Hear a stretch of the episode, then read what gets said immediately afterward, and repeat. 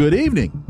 Welcome to the Critical Hour. We're coming to you from the capital of the United States of America, Washington, D.C., here on Radio Sputnik. I'm your host, political scientist, author, and nationally syndicated columnist Dr. Wilmer Leon, and I'm joined here by my co host, political analyst Garland Nixon. Thank you, Wilmer. For the next two hours, we will explore and analyze the salient news stories that are impacting the global village in which we live.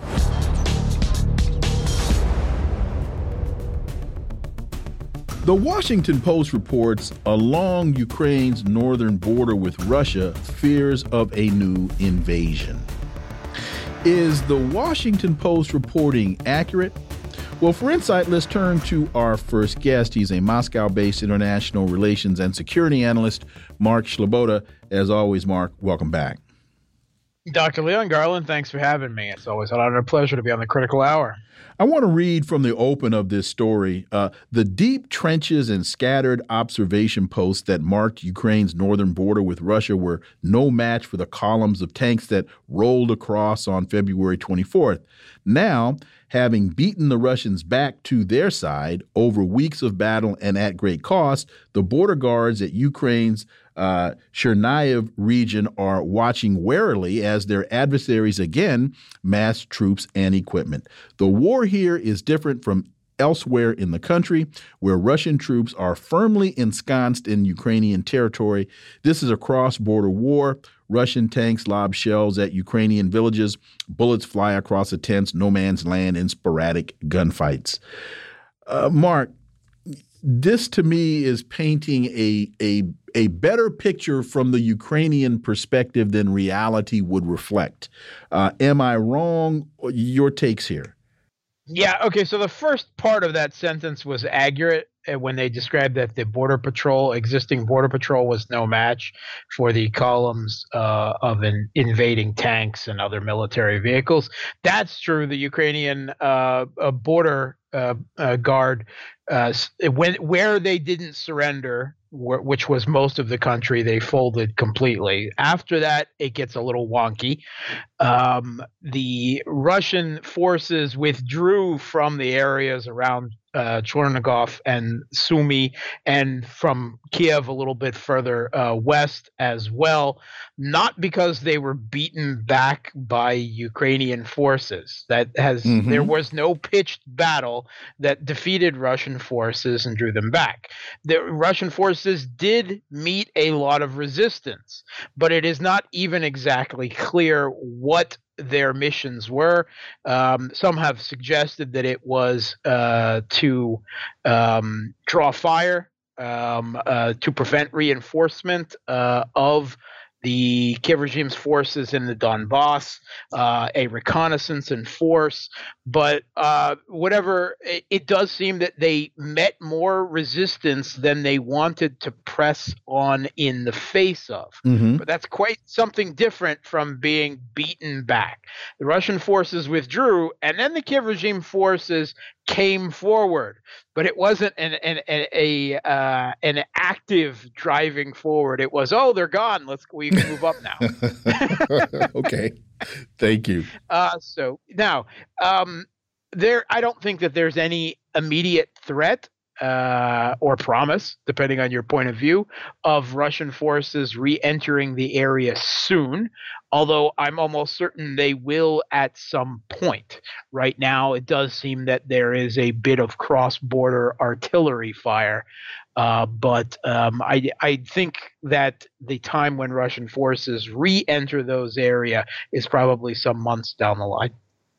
You know, Mark, I'm reading a lot. I'm on Telegram a lot, and I try to find as much as I can. And what I'm seeing is um, a lot of Ukrainian positions being surrounded, a lot of pictures that probably we shouldn't talk about on the air. A prob, a lot of uh, I'm seeing videotapes of Ukrainian units saying, "Hey, we don't have guns, we don't have bullets. We don't have anything. We're upset, feeling that they've been uh, forsaken by their leaders. It seems to me that the reality that I'm experiencing by my researching online, maybe I'm wrong, paints the opposite of what they're paying. They're saying that the Ukrainian military, particularly in the eastern eastern part where the majority of the fighting is going on now, is in very, very serious trouble. Mark. Yeah. So starting, I would say last Thursday, there actually has been a sudden break in the propaganda wall presented by the Western mainstream media in Kiev. And if you'll notice that before that date, every article was about, oh, Russia's uh, awful military invasion. Oh, they're doing terrible. They're stagnating. Russian forces are incompetent. They're exhausted. They're spent. And then suddenly, starting late Thursday or Friday, it kind of shifted 180 degrees and you saw all this talk of Russia's Russia has made a turning point. They're suddenly winning in in the east, and uh, they're advancing. Um, and uh, Ukrainian forces are uh, Kiev regime forces are not in good shape. Um, and it, it it's not a type of sudden reversal of fortune. It's a sudden reversal in that they're actually starting to print some of the truth of what's going on there. There was one excellent piece in the Washington Post. Uh, this was out on uh, May 26th. Ukrainian volunteer fighters in the East feel abandoned. And they talked to a group of uh, U- Ukrainian uh, fighters that deserted they're talking to a deserted, uh, a commander who deserted, and he talks about the conditions, how they can't simply fight anymore. They don't have any weapons capable of fighting back. They're being tossed forward, untrained, onto the front as cannon fodder. They're living on, at times, a potato a day, um, and the attrition that their unit has suffered, which he suggests is is you know kind of an average, is half he's lost over half of his forces due to either um, deaths, injuries, or desertion. And then he himself is now being charged with desertion because he came to report, he came to the Washington Post to talk about how bad things are at the front. And uh, slowly but surely, that, that wall is cracking and breaking, and they're starting to admit that uh, the Kiev regime's forces are, are being overwhelmed in their strongest area of defense, in their greatest quality and number of troops in the East, where they've been preparing for eight years, and they're still being rolled. Well, I don't know if you ever heard the adage, uh, Mark, that a potato a day keeps the Russians away. I, that probably has been proven not to be true now. Uh, but talking about the break in the media on Thursday or Friday, does what you're seeing in that regard or that context does that mirror what I think I've been seeing in terms of reporting from for, well we got this RT report top US general suggests how Ukraine conflict should end. Uh, you've got other reports uh, the former Secretary of State that went to China with with Nixon Kissinger saying that hey United States you got to find an end to this thing uh, this isn't going to bode well if you let this go for another two weeks. There are there are very prominent figures who are now coming out and saying you got Italy proposing uh, uh, peace talks. You've got Germany. So do those messages correlate or coincide with what you were just talking about in terms of reporting on the uh, on the military side? Sure. I mean, we even saw uh, uh, Borrell, the EU president, uh, who last week was saying that this must be won by Ukraine on the battlefield and Russia must lose, Putin must lose. Now, suddenly talking about a negotiated settlement as well.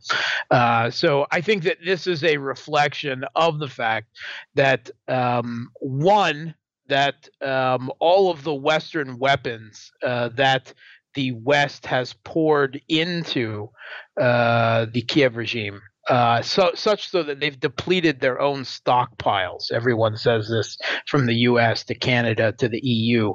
Um, a limited amount of those weapons ended up reaching the front. Many of them were destroyed by Russian strikes.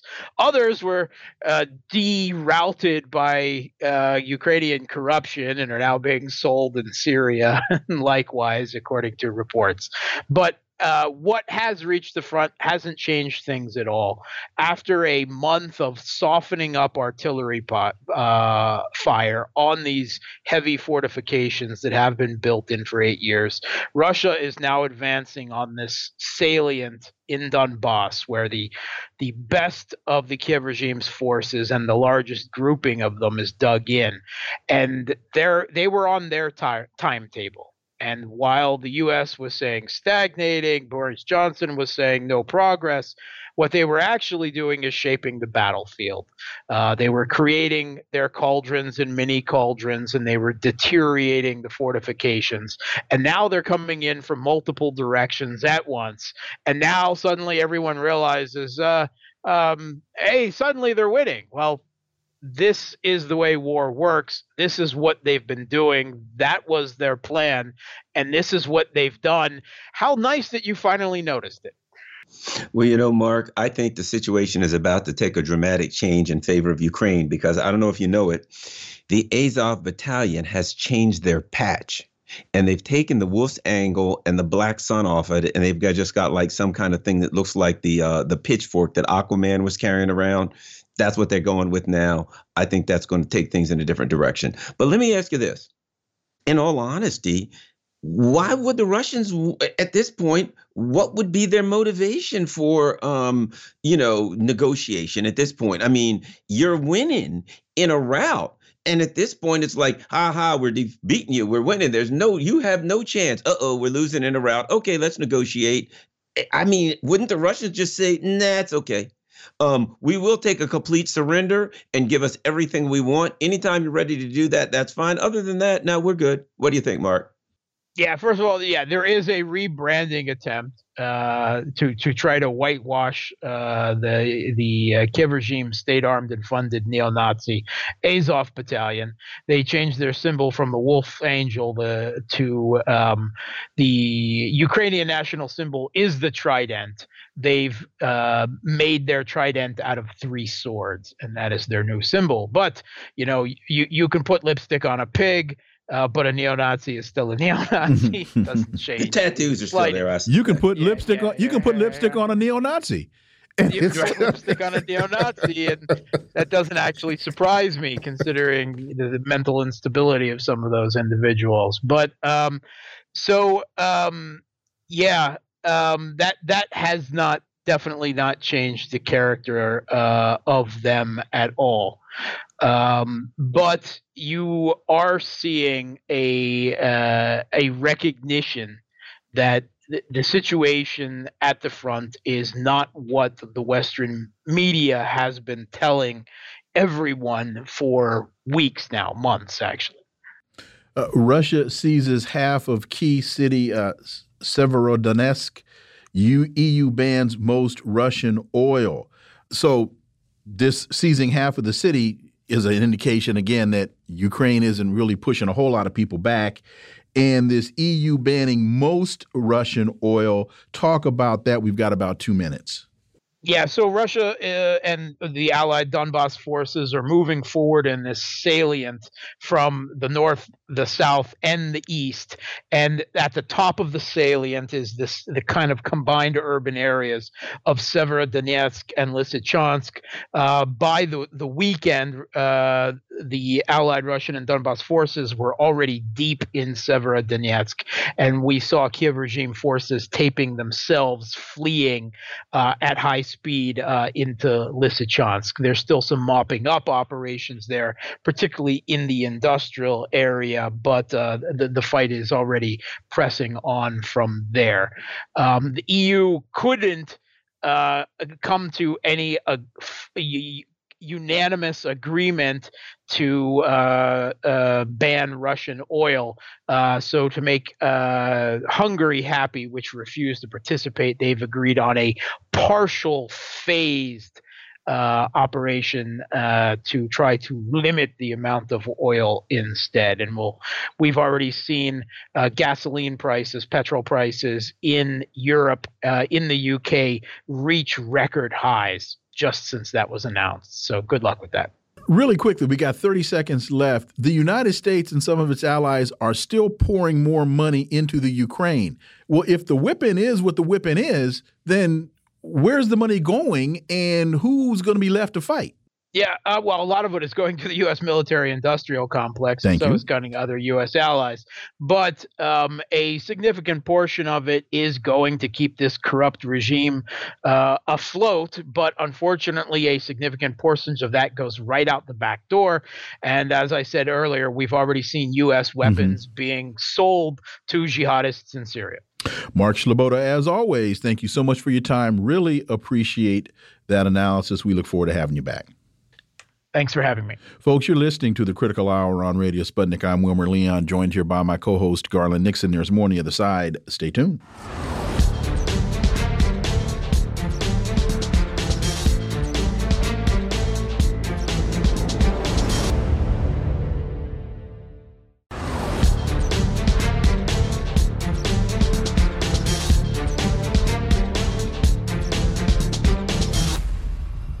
We are back, and you're listening to the Critical Hour on Radio Sputnik. I'm Wilmer Leon, joined here by my co host, Garland Nixon. Thank you, Wilmer. Eurozone inflation hits another record high as food and energy prices soar.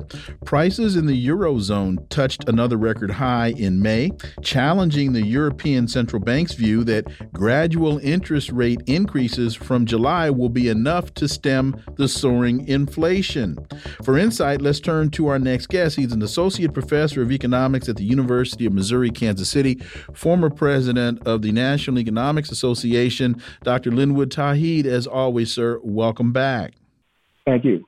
So, in the 19 countries sharing the euro, inflation surged to 8.1% in May, up from 7.4% in April, beating expectations for a 7.7% amid steep price increases. Uh, this is according to Eurostat from release information released today, and this is challenging the uh, European Central Bank's view that gradual interest rate increases from July will be enough to stem the soaring inflation. Dr. Tauheed, this sounds eerily reminiscent to what's going on here right now. So, are the challenges facing the EU similar to what's happening here? And if so, can the U.S. learn anything from the European Central Bank? Well, I think the challenges are are, are very very similar. Uh, Europe has has a a a other uh, some other problems that are going to contribute to inflation, rising inflation there. But but they're similar because uh, the big the big component of, of today's inflation is not too much money chasing too few goods. That's the standard explanation. But but too few too few goods. This is a supply driven inflation.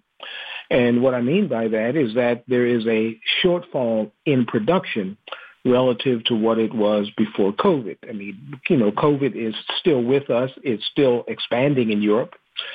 And even though that hasn't had, uh, uh, uh, is not having a as large an effect on the economy as it was during the during the uh, depths of COVID when economies were shut down, it still is is creating a a problem in in terms of, of economic activity.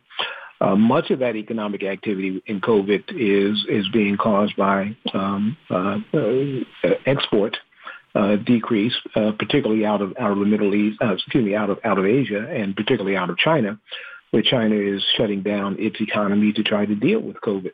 That's creating a shortfall. There is the supply chain crisis, which emerged during the uh, the depths of COVID. Uh, there was always a, a, problem in supply chain with this just-in-time inventory uh, process, but COVID showed the weakness of it, and that has not uh, re- recovered. And probably uh, by experts, it's, it's, not going to recover until uh, perhaps next year, if it does recover. So that shortfall. Then we have climate change uh, affecting agriculture and food production. And then you, you add to that the the the, the oil embargo that the Europeans and the Americans, but the Europeans mostly are having on, on Russian oil. Uh, that's adding a, a, new dimension for the Europeans because um, the U.S. didn't get very much oil from Russia. Uh, the um, the uh, uh Europeans are getting uh, as much as as as ninety percent of their oil from from Russia. And so the sanctions on Russia is going to cause a huge increase in inflation, but also a slowdown in production because oil is used for, for energy production. Let me ask you this. It seems to me um, strange when I look at what the leaders of Europe are doing, um, as far as partic- as far as a number of the sanctions, but, but in particular the the recent, the most recent um, oil embargo. In that, this is going to make life much more difficult for their citizens. It's going to make it much more difficult for the industry. It seems like they have a political slash idea- ideological initiative going on here that does not take the lives of everyday citizens into account. And I might add, since this is a world market, they're going to their actions are going to raise the prices which means that actually Russia will have to sell less oil and make as much or more money. It just seems to me strange. Your thoughts on all of that putting that together? Well, if if they're able to to go through this uh, sanction and uh, actually ban Russian oil, uh, this is this is only uh, oil that's uh, that's coming through uh, pipelines are okay. Either this is oil that's coming to to Europe by tanker, uh, pipelines is about one third of the of the shipment of oil from Russia to Europe. So the other two thirds by by tanker is is sanctioned. Uh, but but this could be um, a, a, a a red herring, if you will. It could be a um, a disguise because it's very possible to have oil sh- shipped out of Russia by tanker, and in the um, transit from Russia to Europe, that oil can be mixed with non-Russian oil and if it's mixed, you have a tanker, uh, uh, a, a shipment of oil that is mixed with non-Russian oil so that the non-Russian oil becomes 51% of the total oil. That oil is considered non-Russian oil. And then that oil can go to Europe and, and it's not, not part of the sanctioning. Of course, what that means is that you'll have lots of these uh, um, swap operations occurring out at sea or at some, some port which will raise the price of oil. So even if the Europeans are able to eventually get Russian oil through this oil laundering process, the price of oil is still going to be very expensive. It's going to be much higher than it would ordinarily. Um, uh, and, and, so the idea that the Europeans, for example, can can uh, wean themselves off Russian oil, I think, is a fiction. Uh, so leaders must be thinking that they're going to get oil in the black market uh, through through oil laundering so that they don't cause a lot of distress on their citizens because if they cause the distress that this is likely to cause uh, with a complete oil shutdown, we're going to have political turmoil in, in, in Europe. In fact, Garland and I have been talking about the potential for that turmoil, talking with you and others for, for quite a while. And there's a story Britain's warned of winter blackouts. Electricity across the UK could be rationed as the energy crisis deepens. As many as 6 billion British households, I'm sorry, 6 million British households could be subjected to power cuts this winter. It is said that imports of natural gas from Norway could be halved next winter amid surging EU demand. I don't know how the Europeans will sit quietly, idly by and and and shiver behind something that is really of the United States creation. Uh, your thoughts, Dr. Tauheed? It, it, it is perplexing that, that the Europeans are willing to, to shoot themselves in the foot um, uh, and, and simply do so because the Americans say, uh, we want you to do this uh, the, the, the Europeans are not going to be able to get um, to make up the oil shortfall from Russia uh, from uh, shipments from the U.S. If the U.S. were to try to ship uh, enough oil to the to uh, Europe, Europe to Europe to cover the shortfall, oil prices in the U.S. would would climb, and so so I, don't see the uh, the the Biden administration uh, willing to to to cause turmoil here in order to to uh, ship oil to to, to Europe. Uh, the Europeans, I think, are on their own on this, and they're shooting themselves in the foot.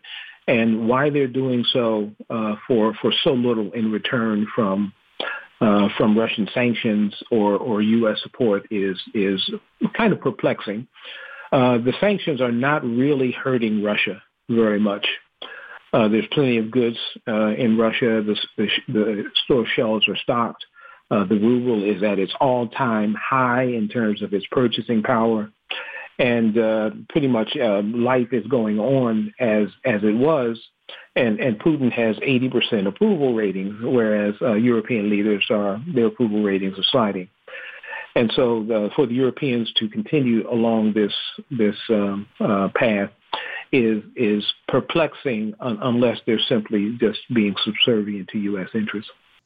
You know, it seems to me that there's also something else being created here. I'm reading that um, the country, that a number of countries, Russia, Iran, um, India, China are trading more and more in their own currencies to get away from the dollar hegemony, to be quite frank. Um, so it seems that not only is this having an effect on uh, you know the Russia and uh, uh Russian economy, EU economy, U.S. economy, but it's creating a a new dynamic that can't be turned back. Your thoughts? Yes, there there is a new dynamic and there's a twist to it. I mean, the idea of getting off of the dollar uh, for for international trade um, has been in, in process with, with the Chinese for for about ten years and trying and, and wanting to make yuan the um, a an international trading currency uh, that would be going from dollars to the yuan to buy oil or gas or or or uh, foodstuffs and so forth.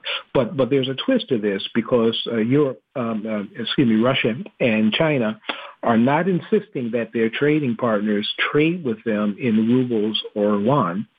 They're allowing currency swaps. So, for example, India can buy things uh, from Russia using rupees, their national currency, and then the Russians buy things from Indians uh, using uh, the ruble, the, the, Russian national currency. That's a twist because what it what it does it, it, it democratizes the process of international trade because when you have to trade in someone else's currency, that that uh, the uh, the producer of that other currency actually has the upper hand in trade. You have to get their currency in order to buy things. Uh, but but uh, allowing these currency swaps is actually um, better for the, the the smaller smaller economies because they don't have to artificially uh, get the other countries, the bigger countries, mm-hmm. the currency in order to trade. So this is this is uh, not only de-dollarization, but it's also, in, in some sense, a democratization of, of international trading in terms of um, economic terms. And Dr. Linwood Tauheed, as always, sir, thank you so much for your time. Greatly, greatly appreciate that analysis, and we look forward to having you back. Thank you, sir. Folks, you're listening to the Critical Hour on Radio Sputnik. I'm Wilmer Leon, joined here by my co host, Garland Nixon. There's more on the other side. Stay tuned.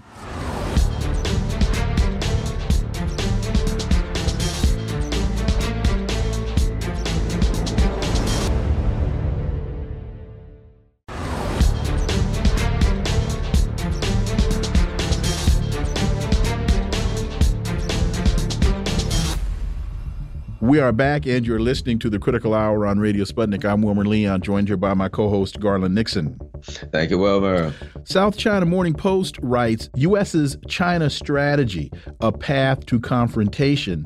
Beijing warns. Chinese foreign minister tells conference that Washington's extreme anxiety is unwarranted.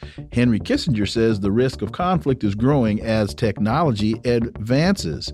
For insight into this, we turn turn to our next guest. He's a writer and professor of East Asian and Global History at New Mexico State University, Dr. Ken Hammond. As always, Dr. Hammond, welcome back.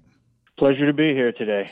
So, the South China Morning Post continues the U.S. strategy towards China has pushed the two powers into confrontation, threatening turmoil from other nations. Chinese Foreign Minister Wang Yi warned today. Uh, talk about this in my particularly uh, Ken from the perspective of I don't think enough people in this country pay attention to what the Chinese are saying and how they're saying it because they tend to be very measured, very careful in what they say, when they say it, how they say it. And so when they start issuing warnings, they tend to do what they say they're going to do. Dr. Ken Hammond. Well, I think that's very true. The uh, you know the Chinese in general have a uh, a rather uh, how shall we say, restrained style, uh, rhetorical style in their in their diplomatic statements, in their government statements. And Wang Yi has certainly been a, a, a very good practitioner of that. I think he's always tried to keep a, a pretty level head in these uh, situations. Uh, and I think that that you know. Uh, in some ways, uh, the United States has just been so relentless in its characterizations, its negative characterizations of China, uh, I'm sure that there must be times when, when uh, you know, people on the Chinese side, uh, you just kind of want to throw their hands in the air and be like, you know, what, what are we supposed to do? We, you know, they they uh, have been very clear and very consistent in their positions on a wide, wide range of issues, and yet what they say is is routinely just just either ignored or dismissed um, and and the American uh, the American line just continues to to churn itself out. So I can imagine that it's a very frustrating experience. Um, I think that that you're quite right that that for the Chinese to to be saying, look, you know, you really need to back it off. You really need to calm it down a little bit. It's it's only common sense again, but uh, it does reflect, I think, a certain I don't know, uh, a certain reaction finally to uh, to the to the relentlessness of the American uh, campaign.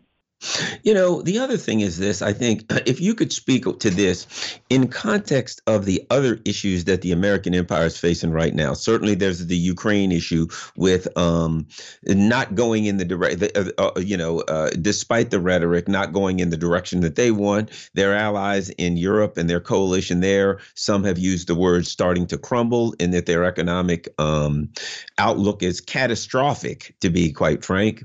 Um, the issues at home, economic economically, and the U.S. is still pushing this entire, you know, pushing this. It just shows and just an incredible instability, a disastrous instability in the Biden in, in, administration. In that all of these things going on at once and they they can't see any anything other than well let's go to china and let's try to you know light a fire over here too they're like arsonists your thoughts that's that's a good characterization uh, yeah no i think that that you know, the American empire feels threatened, uh, and it is, it has been uh, over over recent decades. It has been, you know, the global hegemon, and so American interests, as they like to call them, uh, can be found all over the world. The United States has, has, you know, inserted itself into and and attempted to dominate and control countries all over the world, peoples all over the world.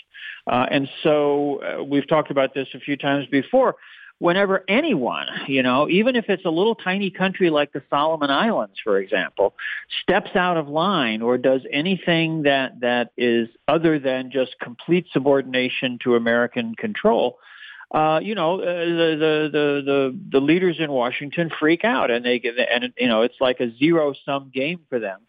Uh, and so any deviation from the American dominant position is, is, is quite alarming to them. And the problem is, of course, for them right now, there's a lot of deviation. You know, there's a lot of people around the world who aren't lining up, who aren't toeing the line, as it were, uh, you know, for the American uh, uh, empire.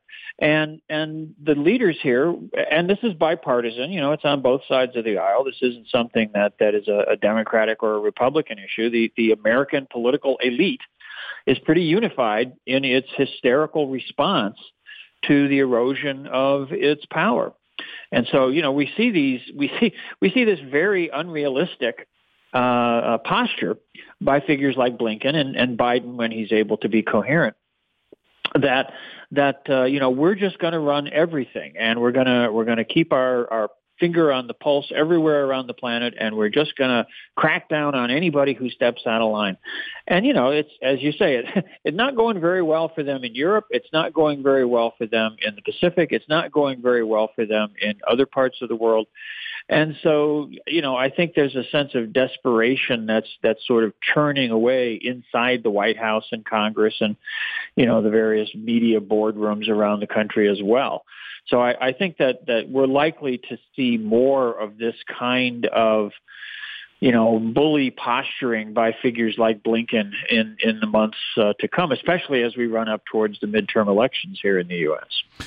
There is an interesting piece in uh, Asia Times reports weighing America's repivot away from Asia. The administration was supposed to double down on Indo Pacific engagement, but the Ukraine war dominates his attention and agenda. His trip to to Asia came against the backdrop of a war in Europe that is consuming much of America's political, diplomatic, military, and media bandwidth.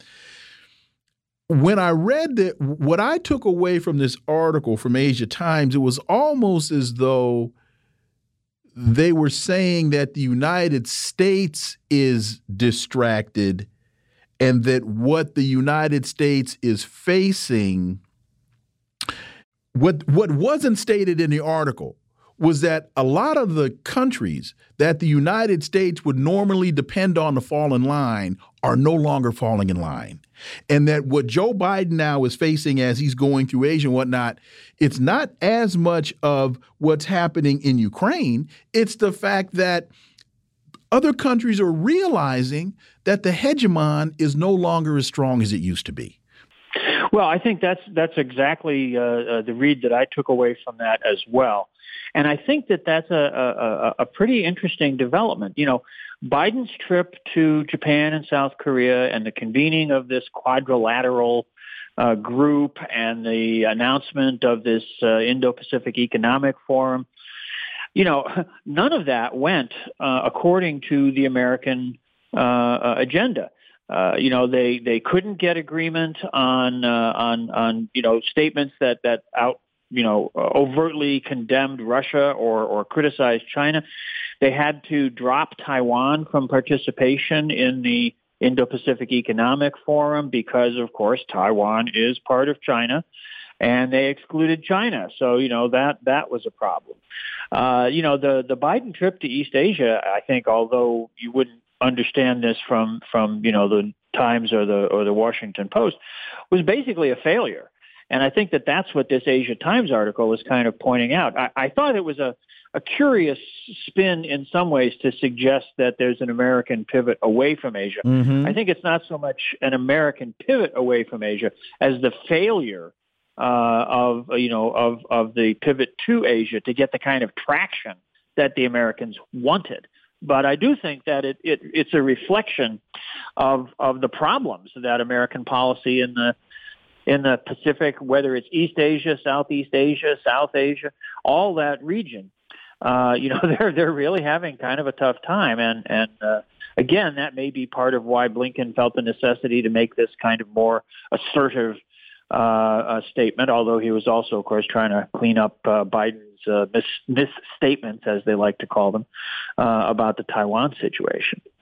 Well, and, and maybe I would put it like this: maybe instead of a U.S. pivot away from Asia, it's an Asian pivot away from the U.S. and towards China. Yeah, that's I, that, that, that's good. I think that's a, that's a good uh, a good characterization. you know, I'm thinking of what happened in the Philippines, where the person who is wants, um, you know, to reconcile their differences, shall we say, or, or continue to have um, good relations with China wins. Even Australia, a part of the U.S. empire, where we get the same thing. I mean, I'm not saying that the new Australian government is some dovish government by any stretch of the imaginations, but they're a far cry from Scott Morrison, and the second in charge is uh, ethnically Chinese. What are your thoughts about the way politics are playing in that area and how that's affecting the U.S. empire's uh, devious plans? Well, I think you know we we we can see all over uh, uh, Asia uh, and and and down in in uh, in the in the uh, Australian area as well, out in the Pacific as well. We can see lots of countries where the domestic political, I don't know, calculus, I suppose you might say, uh, is shifting away from uh, from the United States, even with even with a lot of uh, efforts on the part of the U.S. to shore up its position.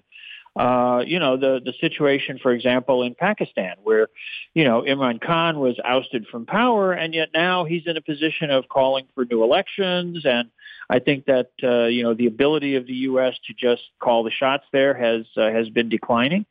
Uh, Modi in India, you know, certainly not a, a, a, bosom buddy of China, but refusing to go along with uh, the American demands that India condemn the Russian invasion of uh, Ukraine and all this. Uh, you know, the U.S. is having a, a difficult time coping with the political realities of countries that no longer see the U.S. as the only game in town. It doesn't mean that everybody is lining up to join some new Chinese domination of the world. It's not that at all. It's it's the idea though that countries around the world uh, want to go their own way. They want to improve their own situations. If if China can be part of that and help them out, that's great. But that's not you know that's not the agenda of constructing some new alternative uh, hegemon. It's it's a multipolar, multicentric system that seems to be emerging, but that's not what the United States wants. The United States wants to be, you know, the big gun, the cops of the world, the the, the dominant power everywhere, and so you know they they can only think of it the American political elites can only think of it in terms of, you know, a, a flip side of themselves. That that if if it's not going to be America dominating the world, then it must be the Chinese trying to dominate the world, and that's that's just not a realistic uh, understanding of things. But that does seem to be what animates a lot of what comes out of Washington. RT reports Taiwan claims major Chinese warplane incursion. The island republic, which China considers part of its territory, has said it was the largest such move since January. Taiwanese Air Force jets scrambled to intercept some 30 Chinese military aircraft as they entered the island's air defense zones yesterday. This is this is separate from the joint operation that China was in, involved in with Russia. Uh, this is another very clear point by China we're not afraid of you. Well, I think you know it's a fascinating uh, article. You read down into it, and I was also reading the uh, the Guardian coverage of uh, of this today. Uh, it's it's it's pretty interesting that on the one hand, of course, these these air defense zones. These are just arbitrary things that, that various countries have, have declared. They have no uh, you know, legal status. Mm-hmm. They're, they're, not anything that that's recognized uh, in, in, treaties or law or anything like that. And in fact, the the, the zone that Taiwan uh, asserts uh, covers a, a, considerable chunk of Fujian province on the mainland. So basically, Taiwan is telling the uh, the PLA that they can't fly planes over their own bases, right? So it's a you know that, I think that that the the absurdity of these air defense zones is is kind of interesting here, but down in the body of uh, of the Guardian article, and I, I, think this may have been in the RT piece too. It noted that uh, the the brief incursion into part of this zone uh, was down uh, over some uh, waters southwest of uh, of Taiwan, and it was actually over the Pratas Islands, which are part of the the South China Sea. situation, except we never hear about the Pratas Islands because those are islands that are controlled by the authorities on Taiwan. And so while the mainland government, you know, the PRC is condemned for what it's doing on the islands in the South China Sea that are under its control, the United States never says anything about the Pratas Islands, mm-hmm. even though their legal status is exactly the same. You know? mm-hmm. So again, it's just it's just an example of, of the sort of doublethink that that goes on. But yes, this uh, clearly the Chinese are are uh, you know the PLA is sending a little bit of a message here and saying to the Americans, uh, I think that's the real intended audience here. Uh, don't don't don't give us this this stuff about you know uh, we're going to defend Taiwan because uh, Taiwan is part of China. You're obligated to that position, and you know we can fly our planes where we want. You know, at the same time, the U.S. just sent a destroyer through the Taiwan Straits violating the territorial waters of China in its usual cavalier way. And, you know, so whose tights should be in a twist, I think, is, is, is it's not exactly the Americans that ought to be upset about things. Dr. Ken Hammond, as always, thank you so much for your time. Greatly appreciate that analysis. We look forward to having you back. Always a pleasure to be here. Folks, you're listening to the Critical Hour on Radio Sputnik. I'm Wilmer Leon, joined here by my co host, Garland Nixon. There's more on the other side. Stay tuned.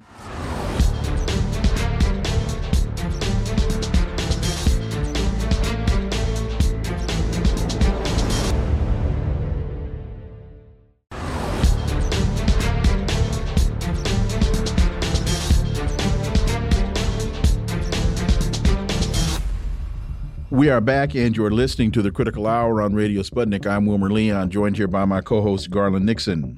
Thank you, Wilmer. PopularResistance.org reports Gustavo Petro wins in Colombia. Gustavo Petro and Rodolfo Hernandez are the candidates for the presidency of Colombia that will be measured in the second round after not reaching the necessary number of votes defined by the Colombian rule of 50% plus one. What does this mean for Colombia going forward? For insight, let's turn to our next guest. He's the national organizer of the Black Alliance for Peace and an editor and contributing columnist for the Black Agenda Report. He serves on the executive committee of the U.S. Peace Council and leadership body of the U.S. based United National Anti War Coalition and the steering committee of the Black is Back Coalition. Uh, he is Ajamu Baraka, and he joins us from Colombia. Welcome back. Thank you. Glad to be here. So, give us your sense what's happening on the ground and uh, Gustavo Petro, the candidate for the historical pact, he uh, received about 8, 8.5 million votes, uh, about 40%, while Hernandez got, we'll say, 6 million votes and received about 28%.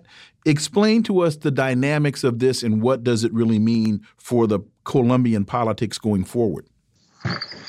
Well, it's really interesting because Hernandez basically came out of nowhere um, but he had a whole lot of money behind him um, and was able to creatively use social media to, in essence, build a name for himself and to end up coming in number two. The dynamic, uh, as I see it, is that uh, the um, um, Ubista uh, uh candidate who, who, came in number three, uh, Uribe, um, uh, I mean, he, he was the one that the, the, the the right in, in government was supporting. Um, but what they did, they hedged their bets by also throwing money behind Hernandez, with the intent that, uh, and because they saw they saw the polls, that they will be able to then combine their forces um, at, in in the second round, and that's exactly what happened. Many people were hoping that. Uh, uh, Gustavo and um, and and Francia would uh, would win in the first round, um, but that didn't happen, and now we go to a second round.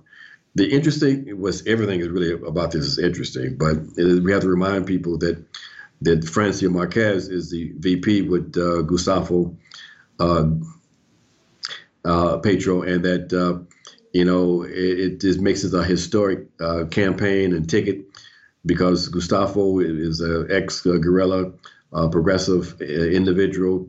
Uh, Francia comes out of the black movement, a member of the uh, uh, black community process.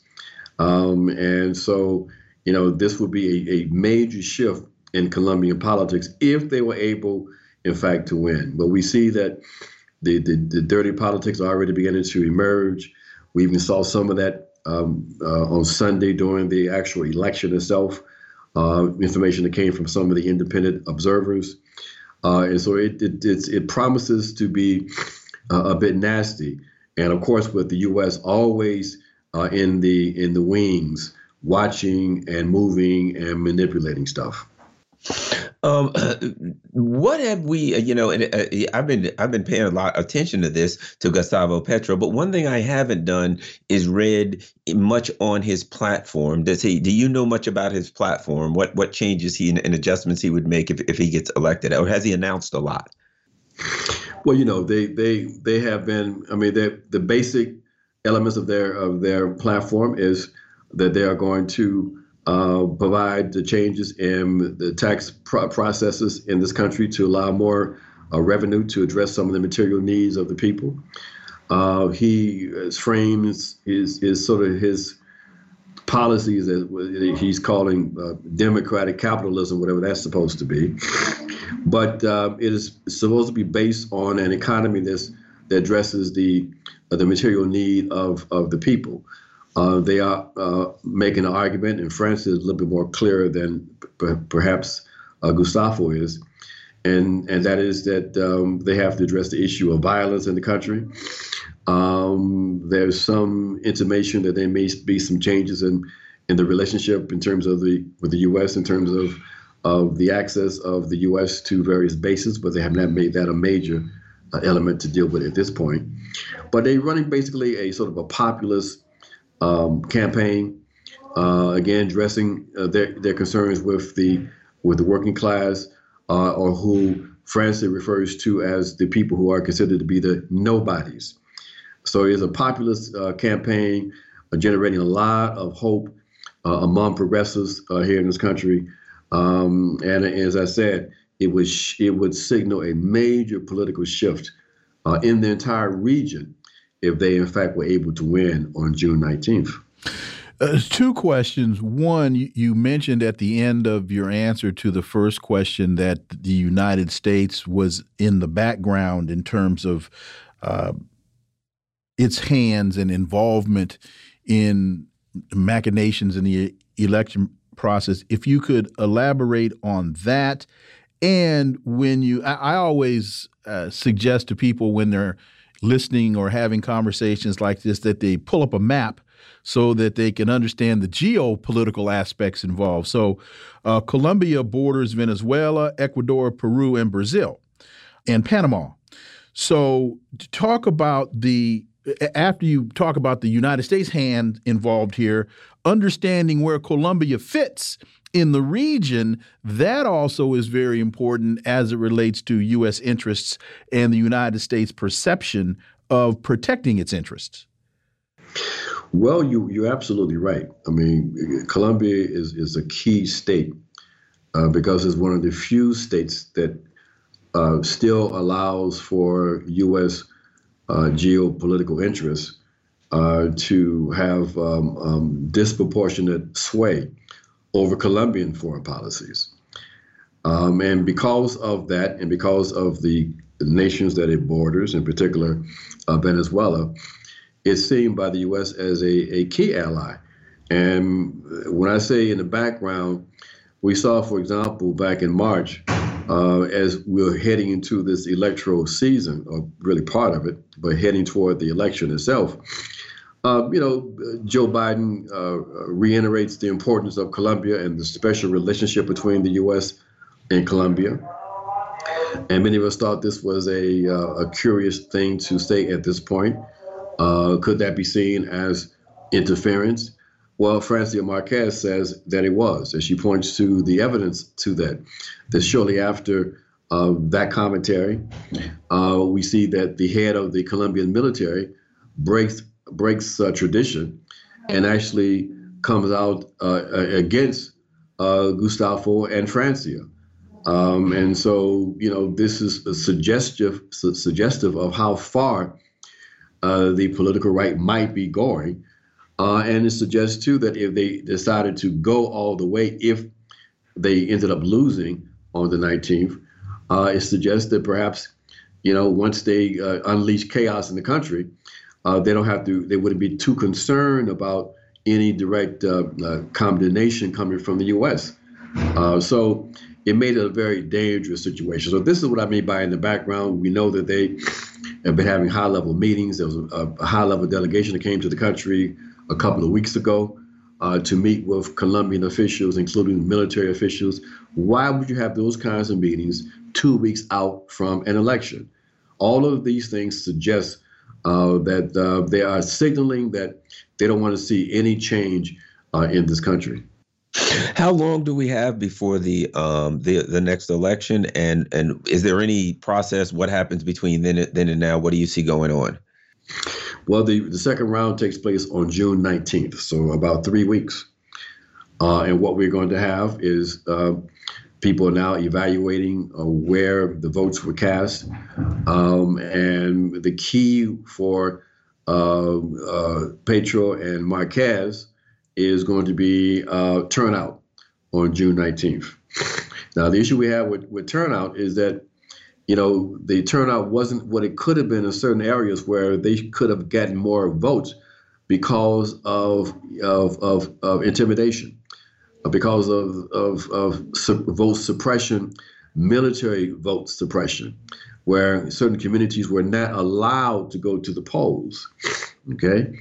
So there's going to have to be a demand that the state guarantee the security of people who want to, in fact, cast a vote.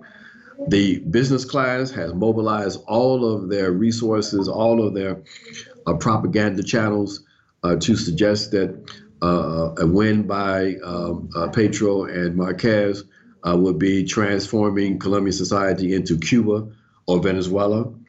Uh, and so the, the lines of demarcation are, are, drawn and drawn fairly sharply between a so-called left and a right. Uh, and within the context of Colombian politics, uh, what that means also is violence. And that we're going to see probably more of as we go toward June 19th, unfortunately. So the uh, so Alba and the TCP rejects discriminatory summit of the Americas. Venezuela welcomes the support. Uh, Maduro praised the brave voices that have risen against U.S. hegemonic interests. Talk about as we get closer to this summit of the Americas and the fact that United States uh, has excluded Venezuela, Cuba, and Nicaragua. But as I understand it, Cuba's invitation is uh, still somewhat tenuous, uh, or and but Cuba saying they're not going. So talk about the, the impact that this is having on the region and perceptions in the region. Well, you know, I think that people have put too much um, emphasis on this gathering. Uh, we have that is the Black Alliance of Peace. We call for the nations of the of the region to, in fact, boycott uh, this this this gathering. That the U.S. we say the U.S. has no standing to be able to be the host of this of this um, uh, collection of of nations in our region. Why? You can't be a partner and a hegemon at the same time.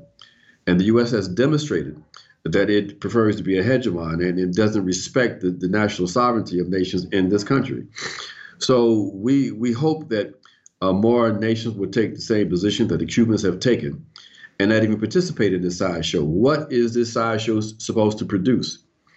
I mean, the most important thing happening next week is not going to be the, the meeting of the states, but in fact, the meetings of the peoples uh, who have organized alternative uh, gatherings uh, to, inter, to, to, into, into, into, into uh, uh, relate to ourselves uh, to build uh, and strengthen our relationships with uh, organizations here in the region, uh, to increase uh, the power of the people. That's going to be more important than this these photo ops that the summit actually provides. And, you know, I see ALBA TCP rejects the discriminatory summit of the Americas. For people who don't know, can you let our listeners know what is ALBA TCP? Well, ALBA is the alternative gathering of, of the uh, the nations in in, in South, uh, in Latin America, that uh, uh, have committed themselves to greater uh, integration and support for one another. TCP part of it is is based on the the strengthening of, of economic ties between the various nations, either the, the, the progressive nations, if you will, here in the region. There is a civil society component to ALBA um, that's very important. Uh, but this is the Bol- Bolivarian uh, process, the Bolivarian peoples and states process uh, here in the region. Um, and, you know, we say to, to ALBA TCP, go all the way and basically uh, don't attend. Uh, don't submit yourself to the indignity of this process in, in Los Angeles starting on, on June on June 8th. Ajamu Baraka, as always, thank you so much for your time. Really appreciate that analysis, and we look forward to having you back. My pleasure. Thank you. Folks, you're listening to the Critical Hour on Radio Sputnik. I'm Wilmer Leon. I'm joined here by my co host, Garland Nixon. There's another hour on the other side. Stay tuned.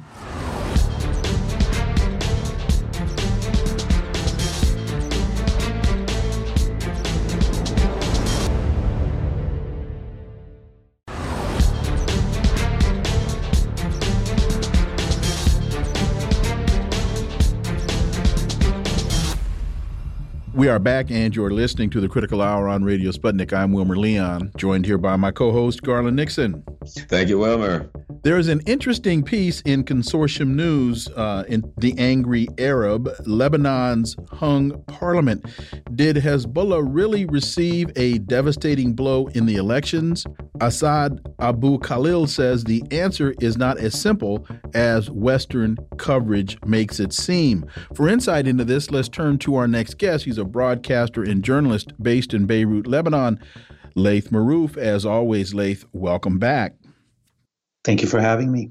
So, Assad Abu Khalil says that the gist of Western headlines about Lebanon's election earlier this month were the same that either Hezbollah and its bloc suffered a severe blow or Western allies won hands down. More than at any other time in uh, his political memory, Western coverage of Lebanon and the Middle East in general can't be trusted. Your thoughts, Laith Marouf? Yeah, definitely. If you actually go down into analyzing what really happened in the elections, you'll see that Hezbollah uh, retained with uh, Amal uh, all the Shia seats in the parliament, meaning uh, they didn't lose any seats themselves. Uh, and their main Christian ally, the Patriotic uh, Movement, is the one that lost some seats. But ultimately, the biggest opposition, let's say, to Hezbollah, the bloc that used to be controlled by the Hariri dynasty, the future uh, party that representing the Sunni uh, population, with this dissolution, uh, their vote got scattered uh, into many smaller parties and uh, independent, quote unquote, uh, new voices. So, although uh, the bloc that could be considered as a Hezbollah bloc doesn't have an absolute majority now. It is still the largest bloc in the parliament. One other thing that people must understand is that uh, because of the sectarian election uh, uh, process here, that means that Hezbollah's you know candidates, for instance, were receiving around 400 to 500,000 votes, while uh, you know candidates that uh, were representing uh, smaller uh, minorities were getting into office with 800 votes, and that's an, a crazy situation. So if if we actually want to look at how many people voted for Hezbollah and its bloc, it's clearly more than 60%, even 65% of the public in Lebanon actually voted for the uh, Hezbollah uh, bloc. And uh, in in reality, again, this is a sectarian country. It's uh, part, you know constitution has been in in in in effect since the French came into here and and messed it all up. Uh, yeah, let me ask you this, Laith, because that's the thing that stuck up out to me reading the article, and that is that a country that's majority Muslim has to have a split um, government between Muslims and Christians, and they have these. I mean, just colonialist, absurd rules to decide how many people of this sect or this religion has to hold this position. Is there ever a talk amongst anyone running for election ab- about the potentiality of changing of changing the um, election laws of changing the constitution. Is that ever a discussion or is that something that it's just they made it so hard to do that it's impossible to change? Yeah, I mean, there's always this discussion of uh, creating a secular uh, electoral process, but ultimately, because of the foreign interference, imperialist uh, interference in the country that is impossible to do. And uh, you know, you the fact that uh, this composition of having a president that is Christian, a, a prime minister that is Sunni, and a uh, Speaker of the House that is Shia, this is based on the census that was conducted by the French in 1942. And since then, of course, now more than half of the population of Lebanon is Shia, let alone just uh, Sunni uh, Muslim. So, what does that mean? If we, they, if they actually even conduct, they actually conduct a census in the country here, what will happen is that, and and if they even maintain this sectarian uh, vote uh, the what will what will end up happening is that the president has to be Shia because they are the majority. But uh, the you know Hezbollah and its allies do not want to make any of the, the minorities, especially the Christian um, Maronites, to feel that they are going to be uh, having to live with a majority dictatorship where uh, the voice of the Shia will kind of drown them. So that's what we're where we're at. You know, as long as there's international interference in Lebanon, there will be no solution to its uh, sectarian problems. Uh, talk about the impact that uh, Saudi financing is uh, having on this uh, on on the electoral process.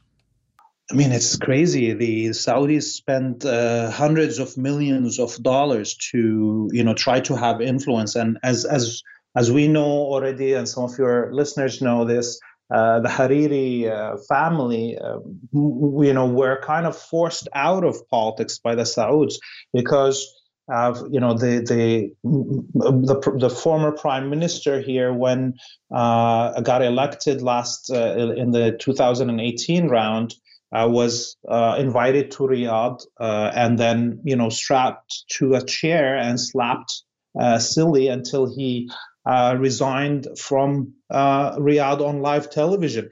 So what we know is that the Hariri dynasty have refused to engage in a civil war as the Saudis wanted them. The Saudis know that it is the Sunni population that has the ability to have a civil war but doesn't want it.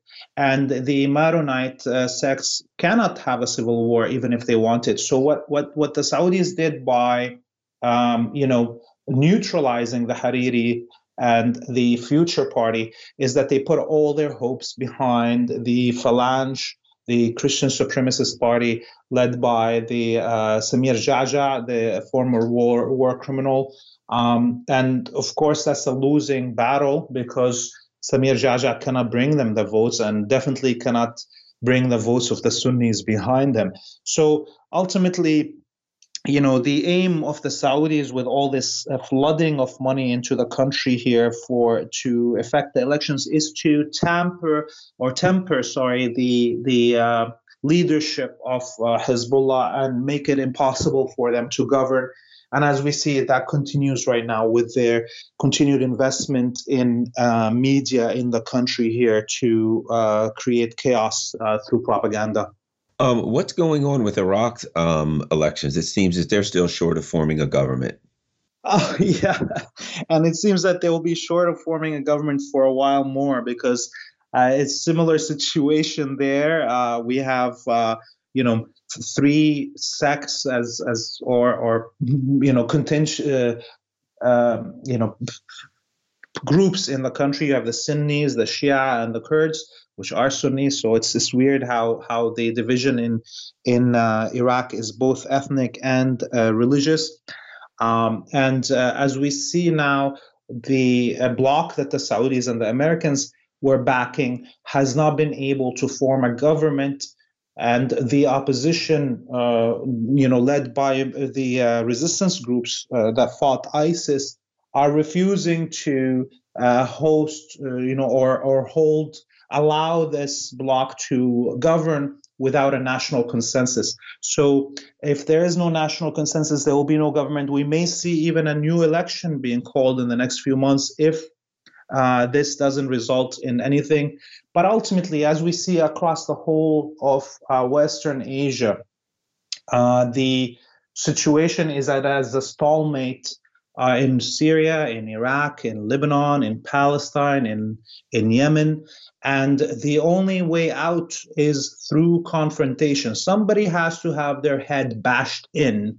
One of the part, one of the two camps has to lose uh, and uh, accept that loss. Until now, we don't have anybody that accepted a loss, and everybody's holding their breath uh, to see how the uh, situation in Ukraine and the you know international game between the big players is going to affect uh, the region. Uh, talk about this oil seizure war that seems to be going on with Iran uh, seizing Greek ships after the United States seized Iranian oil in Greek waters. This reminds me a lot of the United States and, and the and the Barbary pirates back during uh, Thomas Jefferson's era. Oh yes, yes. I mean, this is now uh, we are definitely back to those eras of uh, early days of uh, colonialism by the West. Uh, the West is not able anymore to maintain its economic advantage without uh, resorting to outright uh, piracy and highway robberies. Um, and of course, right now, Iran is not going to allow any of this to continue. We saw how the Greeks, uh, as a government, uh, are, are just uh, beholden by the American power and had no choice but to comply with what the United States uh, ordered them to do, which is to seize this ship and then transfer all this Iranian oil into an American ship, which is now going all back to the U.S. with this looted oil. And um, you know this this came like a week after actually the Greek foreign minister was speaking to his Iranian counterpart. Uh, and we were talking about, uh, you know, strengthening the ties and, and creating more trade between the, the two countries, and which maybe is the trigger of why the Americans did this. Uh, and the Iranians uh, within less than 24 hours, uh, retaliated by confiscating two uh, Greek ships carrying, carrying oil coming from uh, the other Gulf vessels of the United States, and and threatened there was at least another 12 Greek ships in the in the Gulf, and they threatened to capture more of them if the uh, Greeks continue to act as uh, as lackeys of the Americans look, we ha- we're at a stage right now that the United States lost its ability to do such actions without retaliation from mid sized countries like Iran. It's not only Russia and China now that can challenge American hegemony. Uh, it is also Iran, and uh, I hope more other countries will follow uh, the lead of Iran on this, uh, on how to deal with the United States. You know, additionally, I think I think there was a number of things. I also tend to think that there's a move afoot, probably within certain factions of the Biden administration, that want to put the final nail in the coffin for any possibility of the uh, reviving the JCPOA. What do you? We got uh, two minutes. Your thoughts? Yeah, I mean, look, uh, this keeps on going back and forth, the JCPOA. Uh, we hear today, um, you know, so the prime minister of the Zionist colony claiming that the Iranians stole uh, documents from uh, the International Atomic Agency. Uh, that allowed them to, you know, uh, escape the monitoring, which is, of course, a, a huge claim that cannot be proven. And uh, Iran is going to continue uh, with its program uh, that is peaceful, that is not military, and will act as if the United States and the West do not want to rejoin uh, the JCPOA until the West and the United States actually uh, prove that they want to deliver on their obligations. And so I personally think that there will be never a return. We're just going to keep on hearing talking about it over and over until there's uh, no end. Laith Marouf, as always, thank you so much for your time. We really appreciate that analysis, and we look forward to having you back. You have a great evening. You too. Folks, you're listening to the Critical Hour on Radio Sputnik. I'm Wilmer Leon. I'm joined here by my co host, Garland Nixon. There's more on the other side. Stay tuned.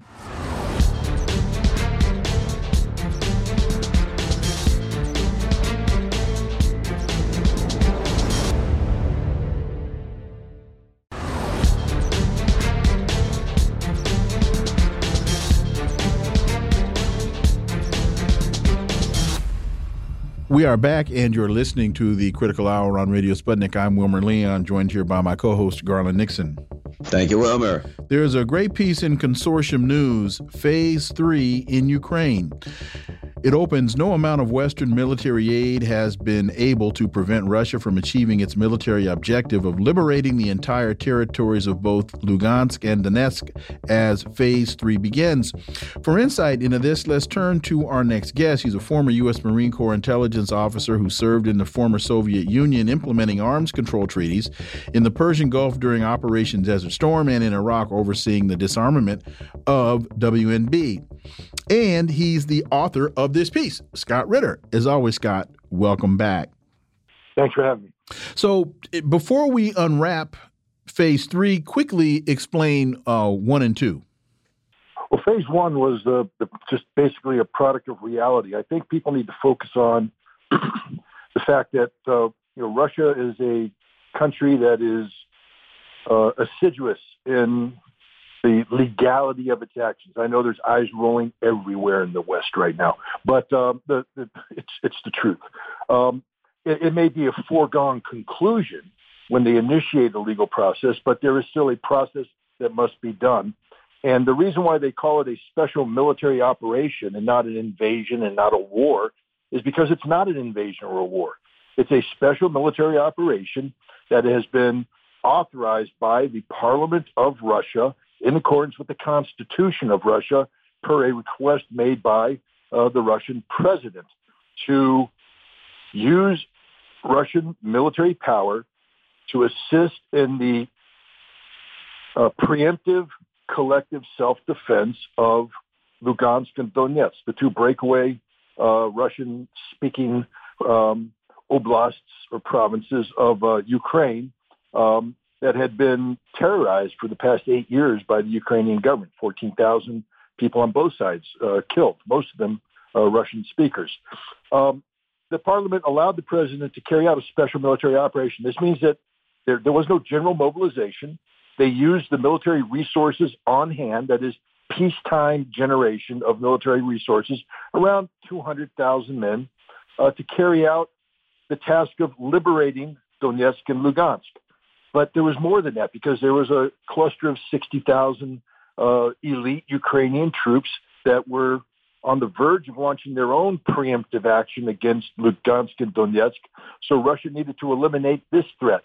Um, that, that's where the imminent aspect comes in. There's an imminent threat that allows Russia to take preemptive collective self-defense action in accordance with Article 51 of the United Nations Charter. All this is very important because Russia is on the verge of finishing that right now. They're finishing that which they are authorized to do under international law and under Russia's own domestic law, the liberation of Donetsk and Lugansk. But in order to do that, there needed to be a phase one to shape the battle, to prevent the Ukrainians from reinforcing uh, their buildup in the east, to prevent the Ukrainians from uh, from you know, diverting sources from other areas uh, to shape the battlefield in Ukraine's favor. Phase one was shaping the battlefield in Russia's favor. It was a success, a costly success, but a success nonetheless. And then phase two is what Russia's doing right now, pushing the Ukrainians out of Lugansk and Donetsk, solidifying the land bridge connecting Crimea with uh, the Russian Federation via Lugansk and Donetsk, and expanding the Kherson bridgehead to secure the water supplies. Uh, and Russia is on the verge of accomplishing this. Even the West has to admit right now that uh, Russia's winning. And it's not even Russia's winning a little bit. It's Russia's winning in a big way. Uh, the Ukrainians are panicked. Uh, the West is panicked. Uh, Europe is panicked.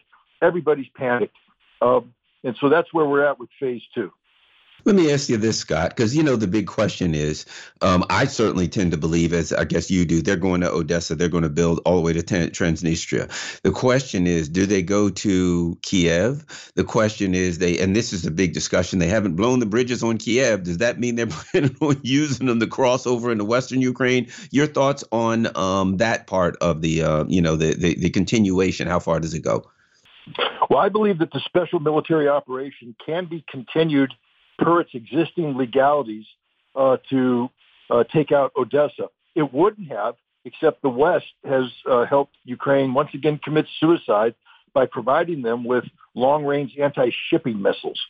Uh, with these missiles installed in the vicinity of Odessa, uh, the Russian Black Sea Fleet is at risk uh, to a depth of several hundred kilometers into the Black Sea. This is a situation that Russia simply cannot allow to exist, and they will eliminate it I believe, under uh, the framework of the special military operation. So that'll be, uh, we'll call that phase 2.5. Uh, they're going to move in, clean out Odessa, and then they'll link up with Transnistria in the process. But now the next question is, what do you do next? Because what's next is you're going to have to punch through the new defensive belt that Ukraine is building right now using the billions of dollars that have been provided by the United States and Europe to reconstitute, uh, you know, damaged or destroyed brigades and to rebuild brand new brigades, armored brigades with advanced, you know, with T-72 tanks with uh, provided by Poland, uh, with uh, self-propelled artillery provided by France and Italy and other nations. Uh, the United States has provided, you know, long-range precision strike artillery. This artillery uh, is already having an impact on the battlefield. That doesn't mean that Russia is losing.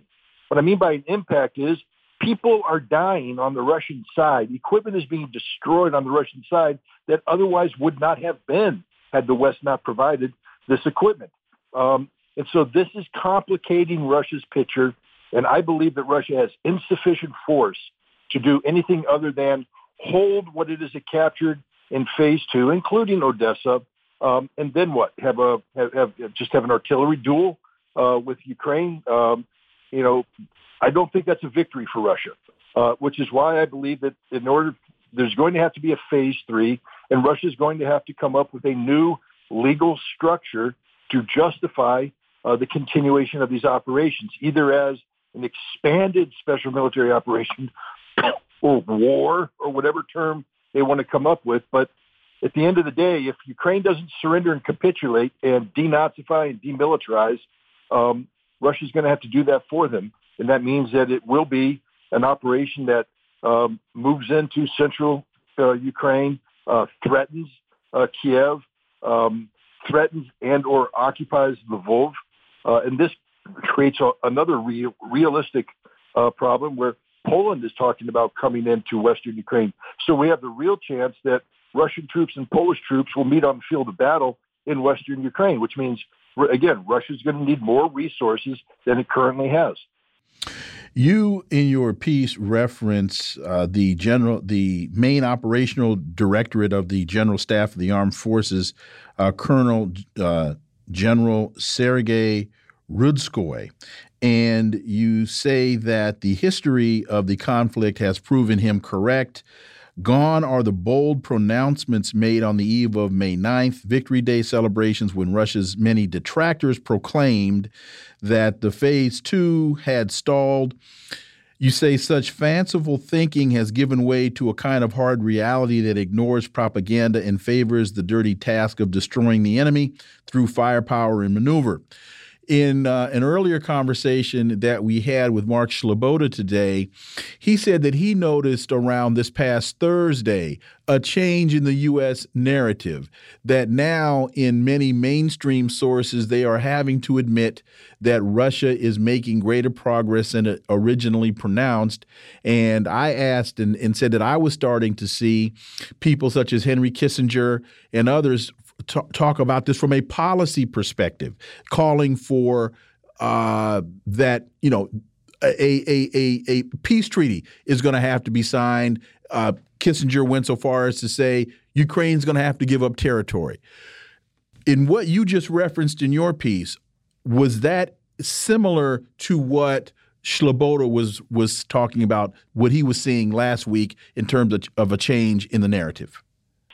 No, there's definitely been a change in the narrative um, in, in, in the past week. The, the Western media and Western governments have caught up. Look, something really important happened uh, last week, and it, and it segues into what I'm about to say.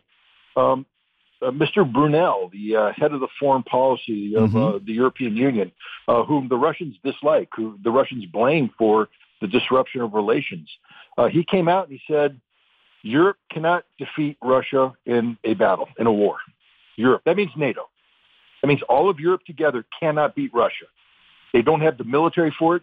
He, he admitted that their military is uh, totally unprepared. They have no resources. They have no training. They have no equipment. They have no force structure. They have nothing. I've been saying this all along that Europe is a joke, a pathetic joke. They have equipment. They're sending the equipment in. The Ukrainians are fighting with that equipment. But for instance, if Poland tries to come in, with what? Their military will be annihilated. Yes, they'll kill some Russians, but the Russians will kill all of them. Um, this is the reality. And Europe has backed itself into a corner by putting or by going all in on Ukraine in the hopes that the Ukrainians could forestall a Russian victory. They're now looking at the reality that Russia is going to win this and win this in a big way. And then what? And then what? And they've got nothing. And they're starting to panic. I don't know if you were following, uh, you know, for, for weeks now, General Milley and Lloyd Austin were calling their counterparts. There used to be the tradition that if General Milley picked up the phone, uh, General Gerasimov would pick up on the other end, and they would have a polite conversation to deconflict, just to keep each other aware. Uh, and Lloyd Austin do the same thing with uh, Marshal Shoigu. Uh, but the Russians stopped picking up. They just said, "Don't don't answer that phone. We don't we don't want to talk to these people. They got nothing." Um, but then the Americans called uh, about last week, maybe a little bit prior to that, and uh, the Russians picked up, and they had a conversation. And the United States isn't talking about that conversation. But I have an idea what was in the conversation. I think the Russians said, look, if you guys want to provide them with weapons that kill our troops in Ukraine, we're not happy about that, but we'll live with it. It's called big boy pants. We put our big boy pants on. We understand what's going on. Um, but if you provide them weapons that threaten our ships in the Black Sea, if you provide them weapons that allows them to attack Russian cities, then we're going to hold you accountable, as we said we would at the beginning. And that means we're going to strike and strike deep. That means Ramstein's out. Everything's out. Anything that touch that weapon on its way in to kill Russians inside Russia is out. So don't do it. And did you see what Biden's doing today? Panic. No, no, no, no, no, no HIMARS, no uh, long-range missiles. No, we're, we're not. We're not going to give them that stuff. The Americans are in a panic now because they have to be careful. They had leaned so far forward with the new lend lease, with all this other stuff to provide weapons, that they now have to realize that no matter what they send in, not only are they going to lose everything they sent in, everything, but if they send the wrong stuff in, they're going to lose in a bigger way because Russia had said, we will reach out and touch you. And Borrell and the rest of NATO is going, we, we don't have anything to stop them from touching us. And if they do, it's not going to be an Article 5 because we started it. We sent weaponry in that attacked Russia. That changes the whole dynamic. So there's a lot of panicked people right now in Europe, a lot of panicked people in Washington, D.C., and a lot of people in the media waking up to the harsh reality that they've gotten it wrong, all wrong, and Russia's going to win this thing big. But again, unless Russia puts more resources in, there is a real chance that this thing could stultify into some sort of, um, you know, stalemate uh, with a with a large front uh, with artillery barrages. That um, you know, I've always said Russia's not going to lose on the battlefield, but if Russia doesn't defeat Ukraine on everything that they've said they wanted to up front, then Russia loses the war because war is not about the battlefield. War is a continuation of politics by other means. Uh, we only got one minute left, Mark, but what about Ukraine being able to reconstitute a military after a, a major defeat in uh, Donbass and how that affects the um, how that affects the morale of troops that want to go back out there? We only got about a minute. I don't think anybody should denigrate the Ukrainians. Um, the territorial forces are struggling. They're not trained. They have low morale. The professional troops are very good, and those who survive being defeated are being uh, reconstituted. Um, remember, Russia lost millions of people in the uh, great encirclement battles in early 1940 or mid or, or the early stages of uh, the German invasion in 1941. And then they threw a lot of people into the battlefield uh, in front of Moscow to slow the Germans down until they had a reconstituted force. The Ukrainians are trying to repeat that lesson of history. Uh, so I don't think it's impossible for Ukraine to reconstitute. I, I, as I say to everybody, $40 billion, no matter how you parse it out, is an awful lot of money. And you can do a lot of stuff when you put that much resource into, you know, to, to address a problem. Scott Ritter, as always, thank you so much for your time. Really appreciate that analysis, and we look forward to having you back. Thanks for having me. Folks, you're listening to the Critical Hour on Radio Sputnik. I'm Wilmer Leon, joined here by my co host, Garland Nixon. There's more on the other side. Stay tuned.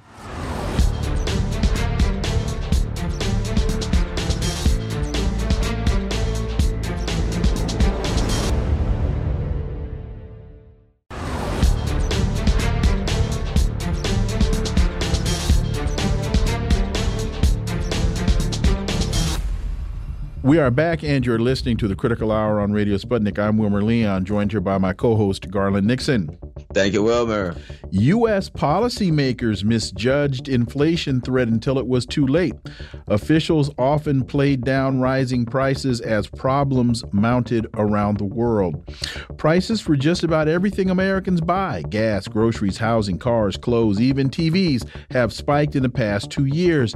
Inflation, which had been scarcely noticeable for decades, is suddenly the top concern most people have about the economy, and it all seemed to catch up to Washington by surprise.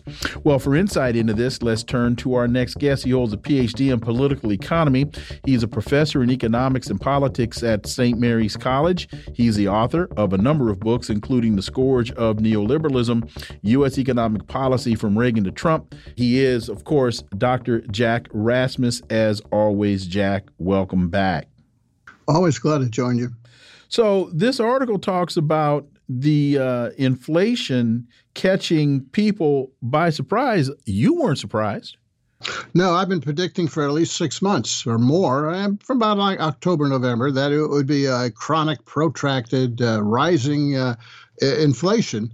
Um, see, if you break it down and you don't listen to the ideology BS coming out of uh, the politicians, uh, you can see the various forces, uh, and they're not simply one one uh, one factor determining uh, you know the rising inflation.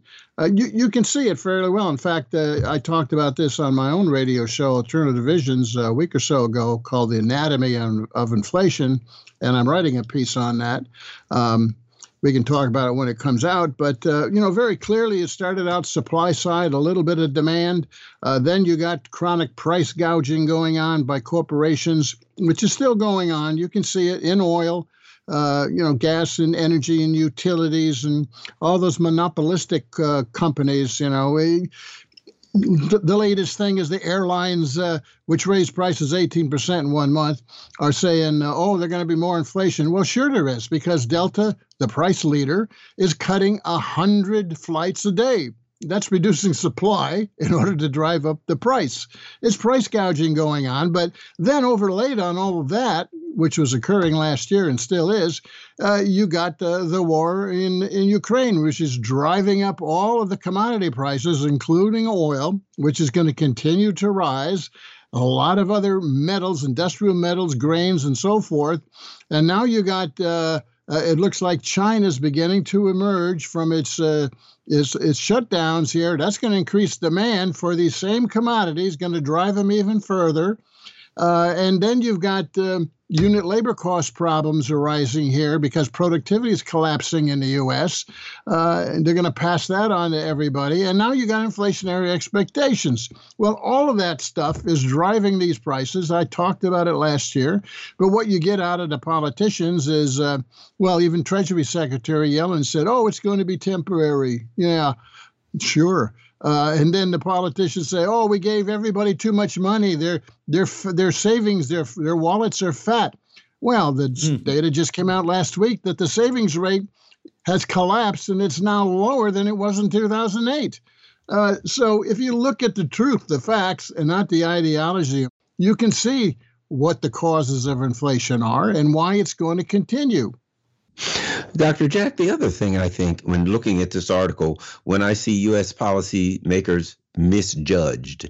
It implies honesty and goodwill. It implies that they can't figure out what Dr. Jack can figure out, and they can. That they didn't tell us it was transitory because it was transitory. They told it to told us those things for political reasons. So these kind of articles imply that our leaders are acting in our best interest, but every now and then they make a an honest mistake. And in my opinion, I don't think they're honest mistakes. I think they know what they're doing and they're just for political reasons at the time they say what they need to say but they're taking actually taking actions that are not in our best interest your thoughts yeah, well, there's a lot of truth to that. There's also some truth that they're just stupid when it comes to their own economic ideology. They believe it, you know, like they believe raising interest rates is going to dampen inflation.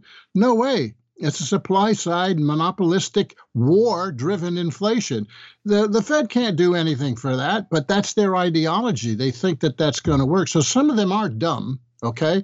Some of them really know, and we're hoping uh, that inflation would come down by the spring. Uh, but then, of course, uh, you know, Biden pops this war on them, and that just keeps the whole thing going.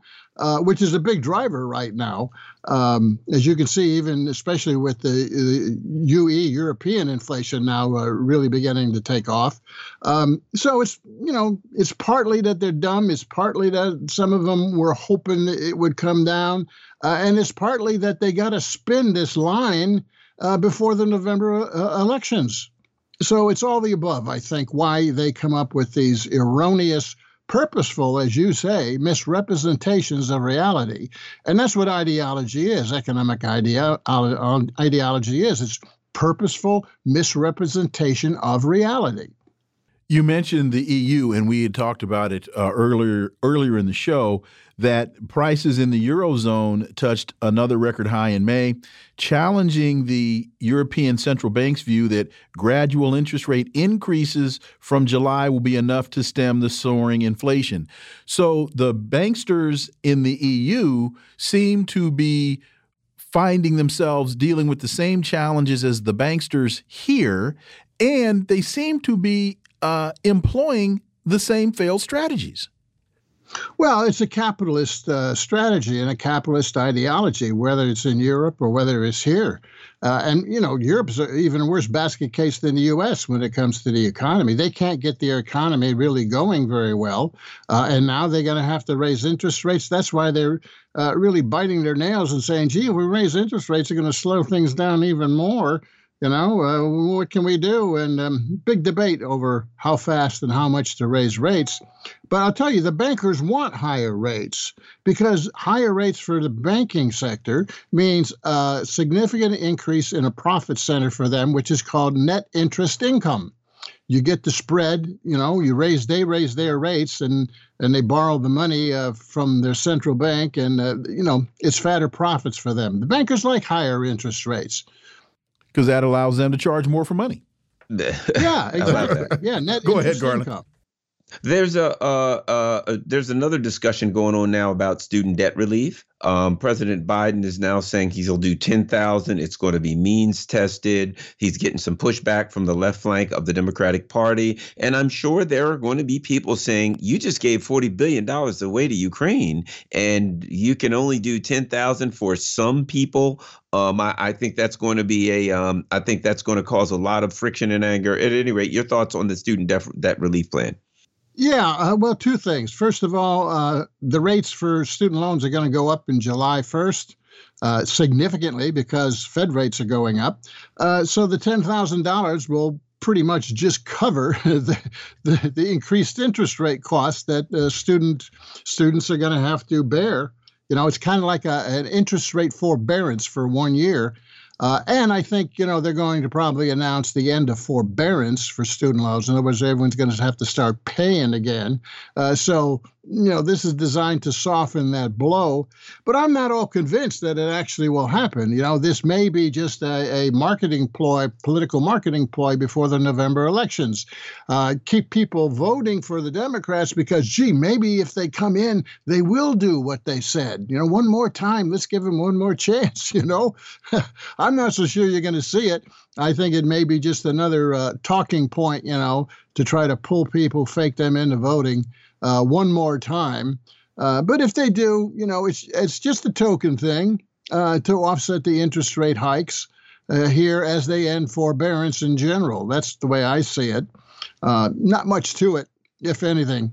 So, if you follow the Student Borrower Protection Center, they're saying that Biden needs to cancel at least $50,000 of student debt per borrower generally, Jack, what would something like that do to the economy? Well, it may put a uh, significant amount of money back in the hands of uh, working and middle class folks who are the big, uh, big indebtors here. You know, with the student loans. Uh, I, I mean, the student loan thing is is really a travesty when you think about it. The federal government charges students way more than the banks do for student loans. Think about that a minute. Why is the government charging so much more than the market? Well, that's because the government pushes people into the laps of the banks to consolidate at a lower interest rates. That's the shell game that exists. The government has a higher rate to push people into the arms of the banks once again, so the banks get that money. That's why you will never see uh, lower interest rates charged by the government for the kids than the bankers actually charge for the kids. Think about that. I mean, uh, that's criminal almost. You know, the government is exploiting the hell out of the kids. Let me ask you this.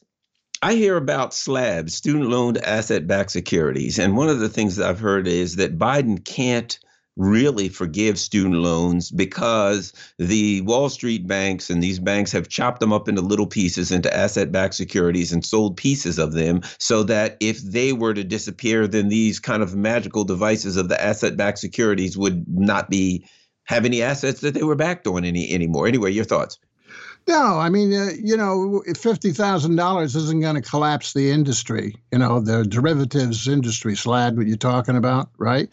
Uh, maybe some of the investors uh, will, you know, get a, a lower income stream because you know there's less principal being paid, uh, or interest rates. If you lower the interest rates, there'd be less interest being paid. But these people aren't going to go broke you know and uh, you know that's just another example of of how the financial system uh, is so dependent on derivatives now. You know, it was the same kind of a secure financial security uh, that collapsed uh, the housing sector.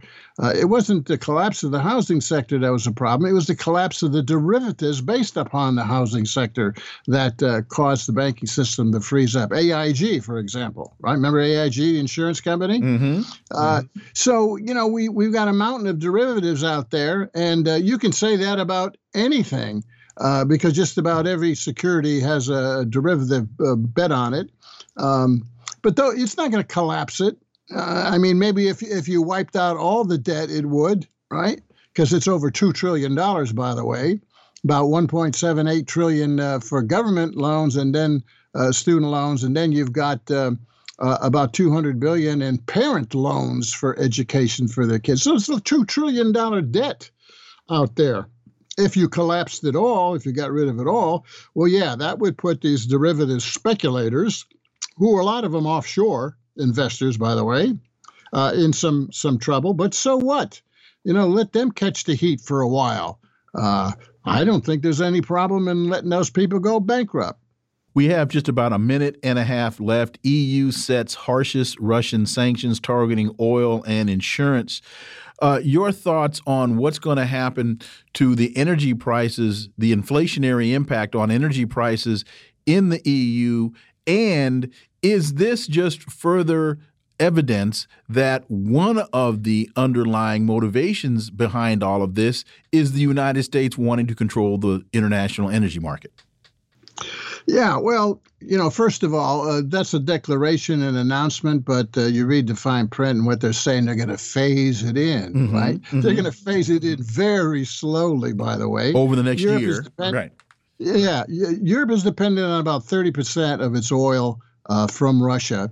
And then there's certain countries, uh, you know, like Hungary and others, uh, who aren't going to go along with it. So they're exempting um, pipeline oil going into Europe you know, uh, just just the shipping oil going into the ports in Europe.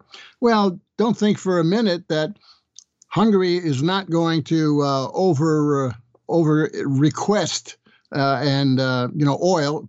In other words, increase its its oil coming in and then resell it to other others elsewhere in Western Europe. Uh, you got a big loophole there, and they know it. So it's not going to have much, if any, effect uh, on Russia and its, its shipment of, of oil, uh, just as natural gas is even in a worse situation. They're not even thinking of of uh, you know stopping natural gas flows. They can't. They're too dependent on it.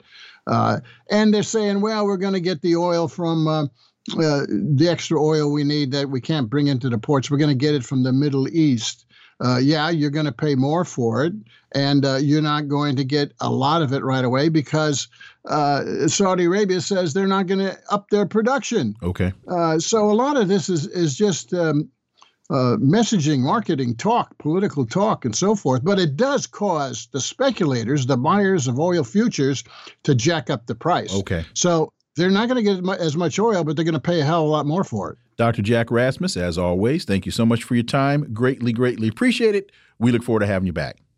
Always glad to join you. Folks, you're listening to the Critical Hour on Radio Sputnik. I'm Wilmer Leon, joined here by my co host, Garland Nixon. There's more on the other side. Stay tuned.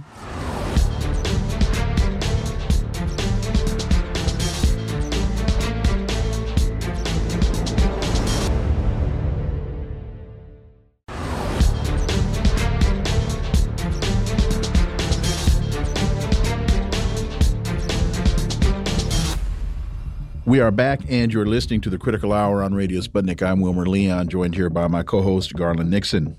Thank you, Wilmer.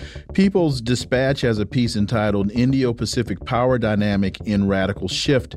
The recent joint air patrol by Russia and China displayed a very high level of military cooperation at a juncture when the two countries are facing new provocations and added pressures from the United States.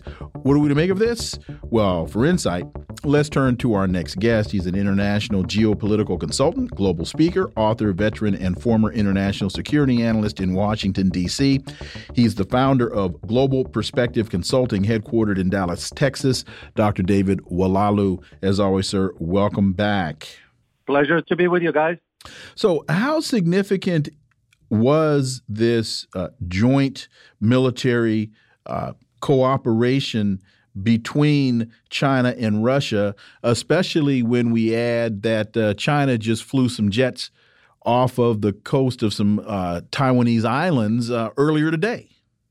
Well, that's very significant. Uh, just for your listeners to know, the joint uh, uh, drill between Russia and China gives you an idea about, God forbid, of course, should there be a World War III this is how it's going to be. So to me, uh, that is very, very, very, very serious as to the indication of what is the message that is sending to the West. Uh, without going into more detail as far as what type of aircraft and all that, suffice it to say that both Russia and China, in the case of uh, of Russia, they used the Tu-95, or the Tu-95MS those are usually strategic missile uh, carrying bombers. Okay, the Chinese used the uh, they have one uh, one type that's called the H-6K. Those are strategic bombers. Of course, they were provided uh, uh, by escorts of uh, fighter jets. The point is, this is an indication of what lies ahead militarily should the West flirt with the idea of pushing uh, both the, the dragon and the bear to the corners.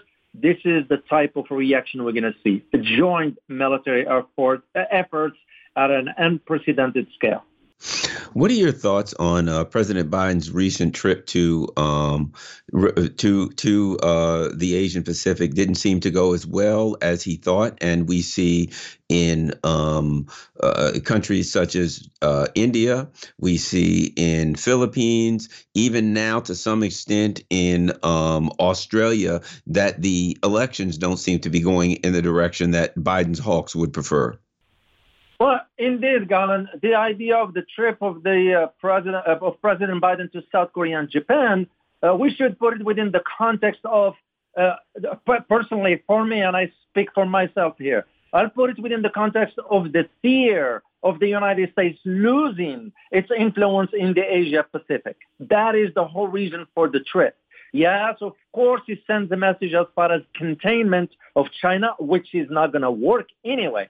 And the indication to that, it, it's always perceived into uh, the, the details of the trip. And here is the thing for your listeners to know. Usually the president of the United States goes to Japan first. This time around, he went to South Korea first. The landing, Air Force One didn't land in Seoul. Air Force One landed in Osan, which is a U.S. military base about 46 miles from the DMZ, the demilitarized nuclear zone. The first uh, uh the order of business President Biden did in South Korea was to visit Samsung because of the microchip. All this sends an indication as to how concerned the United States about losing Asia to China, of course, because China is expanding both militarily and economically. And also to put this within the concept, the context or the frame of why Russia and China conducted the joint drill, it was during the meeting of the Quad in Tokyo, which happened on uh, Tuesday 24th. That's when it was. So the idea that both China and uh, Russia sends a strong message to the United States that don't ever think about it when it comes down to this part of the world. Do you think the U.S. commanders, the members of the Joint Chiefs, for example, were surprised by these joint drills? And what do you think they said to each other in their in in their post drill meetings? Your thoughts? Well, usually, Wilmer, the idea of that the commanders understand the realities on the ground, but the commanders have to toe the line with what the White House wants. You know, you take, for example, this idea now, as uh, Garland mentioned earlier about the flights of the U.S. fighter jets into the airspace of Taiwan. You know, usually um, the commanders understand the dynamics of what it's like to get in a hot war with China over Taiwan, which will be sort of it, it's not going to be limited to that part of the world. They understand this reality. That war, that hot war, God forbid, if ever it's launched, is going to go outside Asia, and we don't want that. You know. They do understand the reality is that you cannot no longer think of China as it was this country that was 30 uh, years ago, 40 years ago. It changed militarily, the hardware that China's developing, it's of a great concern. Yes, we still have a mighty power military, but when you have China and Russia joining efforts, you know, U.S. cannot fight to to to, military, to, to war fronts. It's just not going to be able to. So the commanders truly understand, but they can't speak. Look no further than what took place in Afghanistan back then with General McChrystal when he provided his assessment about the realities, he was yanked out of his position. So, which is sad and unfortunate because it's the American people that's going to end up paying the price like what we are seeing right now with this Ukraine crisis. So, going back to the piece about the Indo Pacific power dynamic, they talk about three things emerging Beijing continuing to adhere to the letter and spirit of the joint statement of February 4th with Russia. Uh, the Chinese perspective, the three month old Russian operation in Ukraine has not changed the current imperatives, and that Moscow and Beijing are circling their wagons. Uh, your thoughts on those three elements? Well, for China, it's kind of because it, stood its ground regarding where it sees the conflict regarding uh, Ukraine and, and, and Russia. And they don't want to sort of align themselves with the West with whatever they were expecting. You know, Asian countries, on the other hand, they are looking where the trends are headed. You know, of course, China takes the lead because of major economic powerhouse, and this is why, this is why President Biden, when he went to Asia, his last trip, went to South Korea first because the White House have been pressuring South Korea to kind of issue negative statements about China, and they said no, we can't because our economy depends on the trade with China. Japan understands that reality as well. Of course, the case of Japan, it has to bow to the U.S. pressure. That's why Japan reversed its decision regarding the sanctions of Russia. But this is the this is the idea of uh, for for China is moving into whatever strategy it has been thinking about and put in place or in motion decades ago. This is one thing we don't do very well. We don't have a strategy long term. Let me ask you this: um, uh, uh, uh, looking at um, how China sees the Ukrainian um, uh, crisis.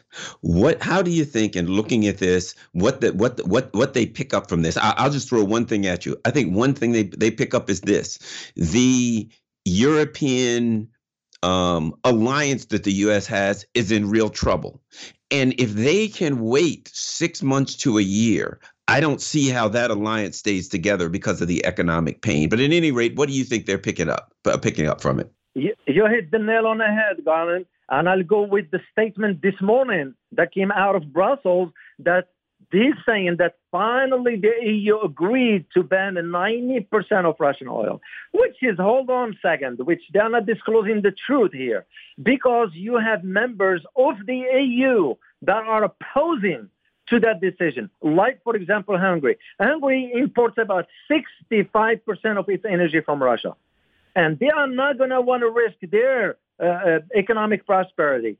And this, to me, the decision in Brussels, it's a signal of the beginning of the end of the EU as an economic bloc. They are realizing that. This is what pr- prompted the United States now to say to Ukraine, we are not going to be sending you heavy weapons. As a matter of fact, it was a statement from the White House regarding this. To me, that's an indication that this is going nowhere and they're starting to realize maybe the the the the uh, sort of they didn't think through before they embarked on this wave of sanctions and so forth. Now it's backfiring at the European uh, Union first, and we are seeing also here at home with the energy prices as we head into the summer uh, uh season. So as they're talking about blackouts in Europe in the winter, if this whole anti-Russian oil movement uh, moves forward, the I can't see the geopolitical landscape in in the European Union, uh, particularly with these parliamentary systems. Uh, there, I think we we'd be seeing a sea change here. Most likely, and the reason being, you look at it from the economic aspect, but touches on the finances. What do I mean by this? Because you could see, you you you could possibly see some countries leaving the EU, like, for example, Portugal, like Spain, like Italy, like Greece. And why is that? It's because they depend greatly on the EU buying bonds to keep those countries floating. Well, this is going to come at the expense of the citizens in countries like Germany, in countries like France. They're going to be saying, wait a minute, what are we subsidizing this for? You know, the other country is going to be thinking in terms of now we have to pay more for energy. Why? Because that was the decision by Germany and France. Because anytime we think of the EU, just for your listeners to know, usually who are we talking about? We're talking about Germany and France. Germany puts about 25% of the GDP of the EU. France puts about 19, Italy about 12, you're not going to think about uh, uh, the Czech. They put about 2%, Spain about 8, Poland about 4. They don't matter. And this is why many decisions in Europe regarding the European Union or the collapse of its economy is going to fall back on the ina- inadequate leadership of the Europeans because Europe it has no backbone to stand on its, fo- on, on its feet as of today. Dr. David Oualaalou, as always, thank you so much for your time. Greatly, greatly appreciate that analysis, and we look forward to having you back. My pleasure. You've been listening to the Critical Hour here on Radio Sputnik. Thank you for allowing our voices into your space. On behalf of myself and my co host, Garland Nixon, we hope you were informed and enlightened. We look forward to talking with you all right here tomorrow on Radio Sputnik. Be safe. Peace and blessings. We're out.